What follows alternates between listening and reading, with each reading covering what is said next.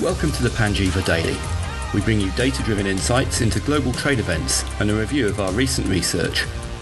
I'm Chris Rogers, Panjiva's trade analyst, and here's what's on for June the 14th. Iraq overtook Saudi Arabia, Valero beat Chevron, and Teekay bested MISC in our monthly review of the US oil industry. Also, CMA CGM makes a purchase in Brazil, and COSCO looks to grow its volumes in at its Piraeus port. Let's get started though with trade policy, where we wanted to remind you of something coming up later this week. US Commerce Secretary Wilbur Ross outlined on Monday that a report on his department's Section 232 review of the steel industry could come before the end of this week. That case, and the related one on aluminium that may report next week, will give a sense of how the administration will address its desire to be more hawkish on trade in practical terms. It's worth remembering that there have been a lot of reports commissioned so far, but not a lot of firm action. While there's been some pushback from some government agencies regarding higher costs and the impact on manufacturing industries, the administration's sense of urgency does appear to be valid given re- rising imports recently. In steel, imports increased by more than 60% on a year earlier in dollar terms in April, which was the sixth straight month of growth. Seaborne shipments likely increased by 18% in May, led by Russia, Canada, Mexico, and others. Imports in aluminium increased by nearly 40% on a year earlier in April, including a 50% rise in shipments from Canada and China. And that means imports on an annualised basis of aluminium are 20% greater than a year earlier and are at their highest since at least 2009.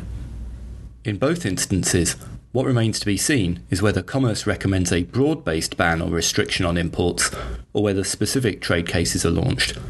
We'll talk more about this later in the week as we get more details. Getting back now to what's been going on in the logistics industry, there's a lot to get through. Firstly, CMA CGM has agreed to buy Brazilian cabotage line Mercosul from Maersk. That works strategically for Maersk in meeting one of the regulatory requirements for its purchase of Hamburg Sud. For CMA CGM, Mercosul's 10,000 TEU of capacity adds a small part to its desire to expand via acquisitions. Our data shows that CMA CGM has been building its market share organically. Its Brazilian market share, in fact, has increased by 0.3 percentage points to 9.5 percentage points in the past quarter. Mercosul only adds 0.2% on international volumes directly, but will give CMA CGM access to its domestic customer base.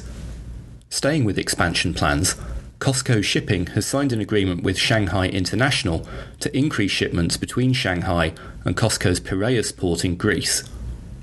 Our analysis shows that Piraeus has already been one of COSCO's best performing international ports.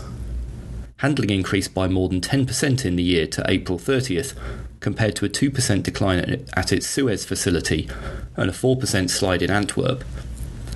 Asian growth should help boost Piraeus further, COSCO's Singapore joint venture has handled 16% more volumes in the past year, while traffic via Shanghai hit a new high in May. On that topic, we've got three reports out on port activity today. China's ports handled a record quantity of containers in May after a 12% increase took the total to 20.5 million TEUs. That followed a rise in the value of exports and imports in the month in China. Ningbo Zhoushan drove the increase in absolute terms after rising by nearly 30%. Notably, Shanghai, as already mentioned, increased by 12%, which was its fastest rate of growth since August of 2013. Shipments to the US, meanwhile, lagged the global total, with a rise of just 7%, our data shows. Heading across the Pacific, container handling across California's three main ports increased by 2% on a year earlier, that was the third straight rise, but it was driven by an increase in empty container handling, which can prove volatile. Imports also outperformed exports, and both are similar patterns to those that we've seen in the southeast ports of Georgia and Virginia that I've talked about in the past couple of days. Long Beach had its second best month in terms of imports, but a 14% slump in exports meant that it lagged the growth seen at LA. Oakland, meanwhile, saw a small drop in handling as a result of a 6% slide in exports, and that meant it fell behind its Southern Californian peers for a third month. We've also started taking a look at Russia's ports as part of our global coverage. Russia's ports handled 15% more cargo than a year earlier in May. That was the 14th straight month of growth and the highest since at least 2015. Growth was broad based, although shipments via Arctic ports led the way with a near doubling of volumes. Overall exports increased by 10%, suggesting that the steady rise in the value of Russia's exports seen in April should continue. Changing tack now, we've got two reports out on the read across from trade data to industry. The first is on the US weapons industry.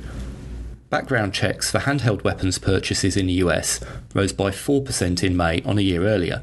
That was the first increase we've seen since the November elections. The prior downturn appears to have left retailers' inventories at a high level, cutting their imports. Our data shows that imports of weapons and parts were unchanged in May on a year earlier, having hit a high since July 2015, the month earlier. Ammunition imports, meanwhile, saw a more extreme shift, with a near 80% drop to the lowest since February of 2015. Finally, for today, we've got our proprietary monthly update on the US energy industry out. The headline is that there's been a lot of change in the structure of the market during May. US crude oil imports increased 12% in April and may have increased by as much as 7% in May. The stated energy policy of the Trump administration is to cut its reliance on OPEC. In that regard, exports by the US rose by nearly 70%, but net imports still increased by 5% in April. Supplies from Iraq overtook those from Saudi Arabia, while Venezuelan volumes exceeded those from Mexico.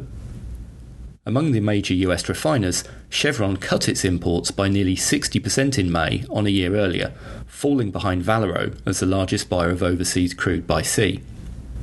Similarly, tanker operator Teekay's increase of nearly 70% put it well ahead of AET, which is owned by MISC of Malaysia, and that reflects a shift in market share that's been going on since the first quarter. That's it for today.